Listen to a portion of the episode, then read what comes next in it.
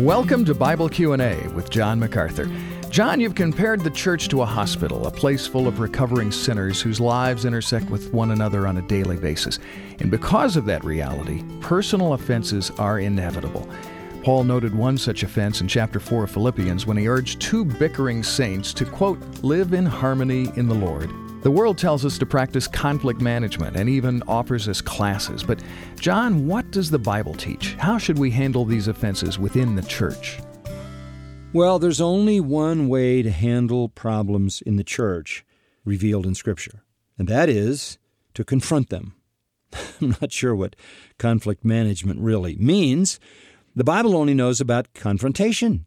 That's all it knows. And the model is Paul when he says to those two women, Euodia and Syntyche, come on, ladies, get your act together.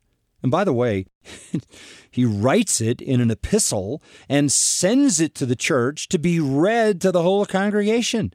So, those ladies are confronted publicly and openly in front of everyone. That's the only way the Bible knows to deal with offenses, to deal with sins openly.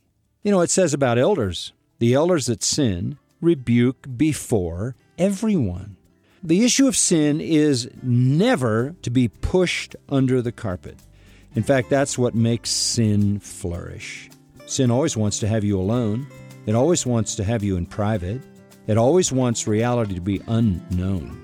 We need to expose sin lovingly, graciously, one-to-one first of all, and then follow Matthew 18. Thanks for listening to Bible Q&A with John MacArthur. For more information about John's New Testament commentaries, go to MacArthurCommentaries.com.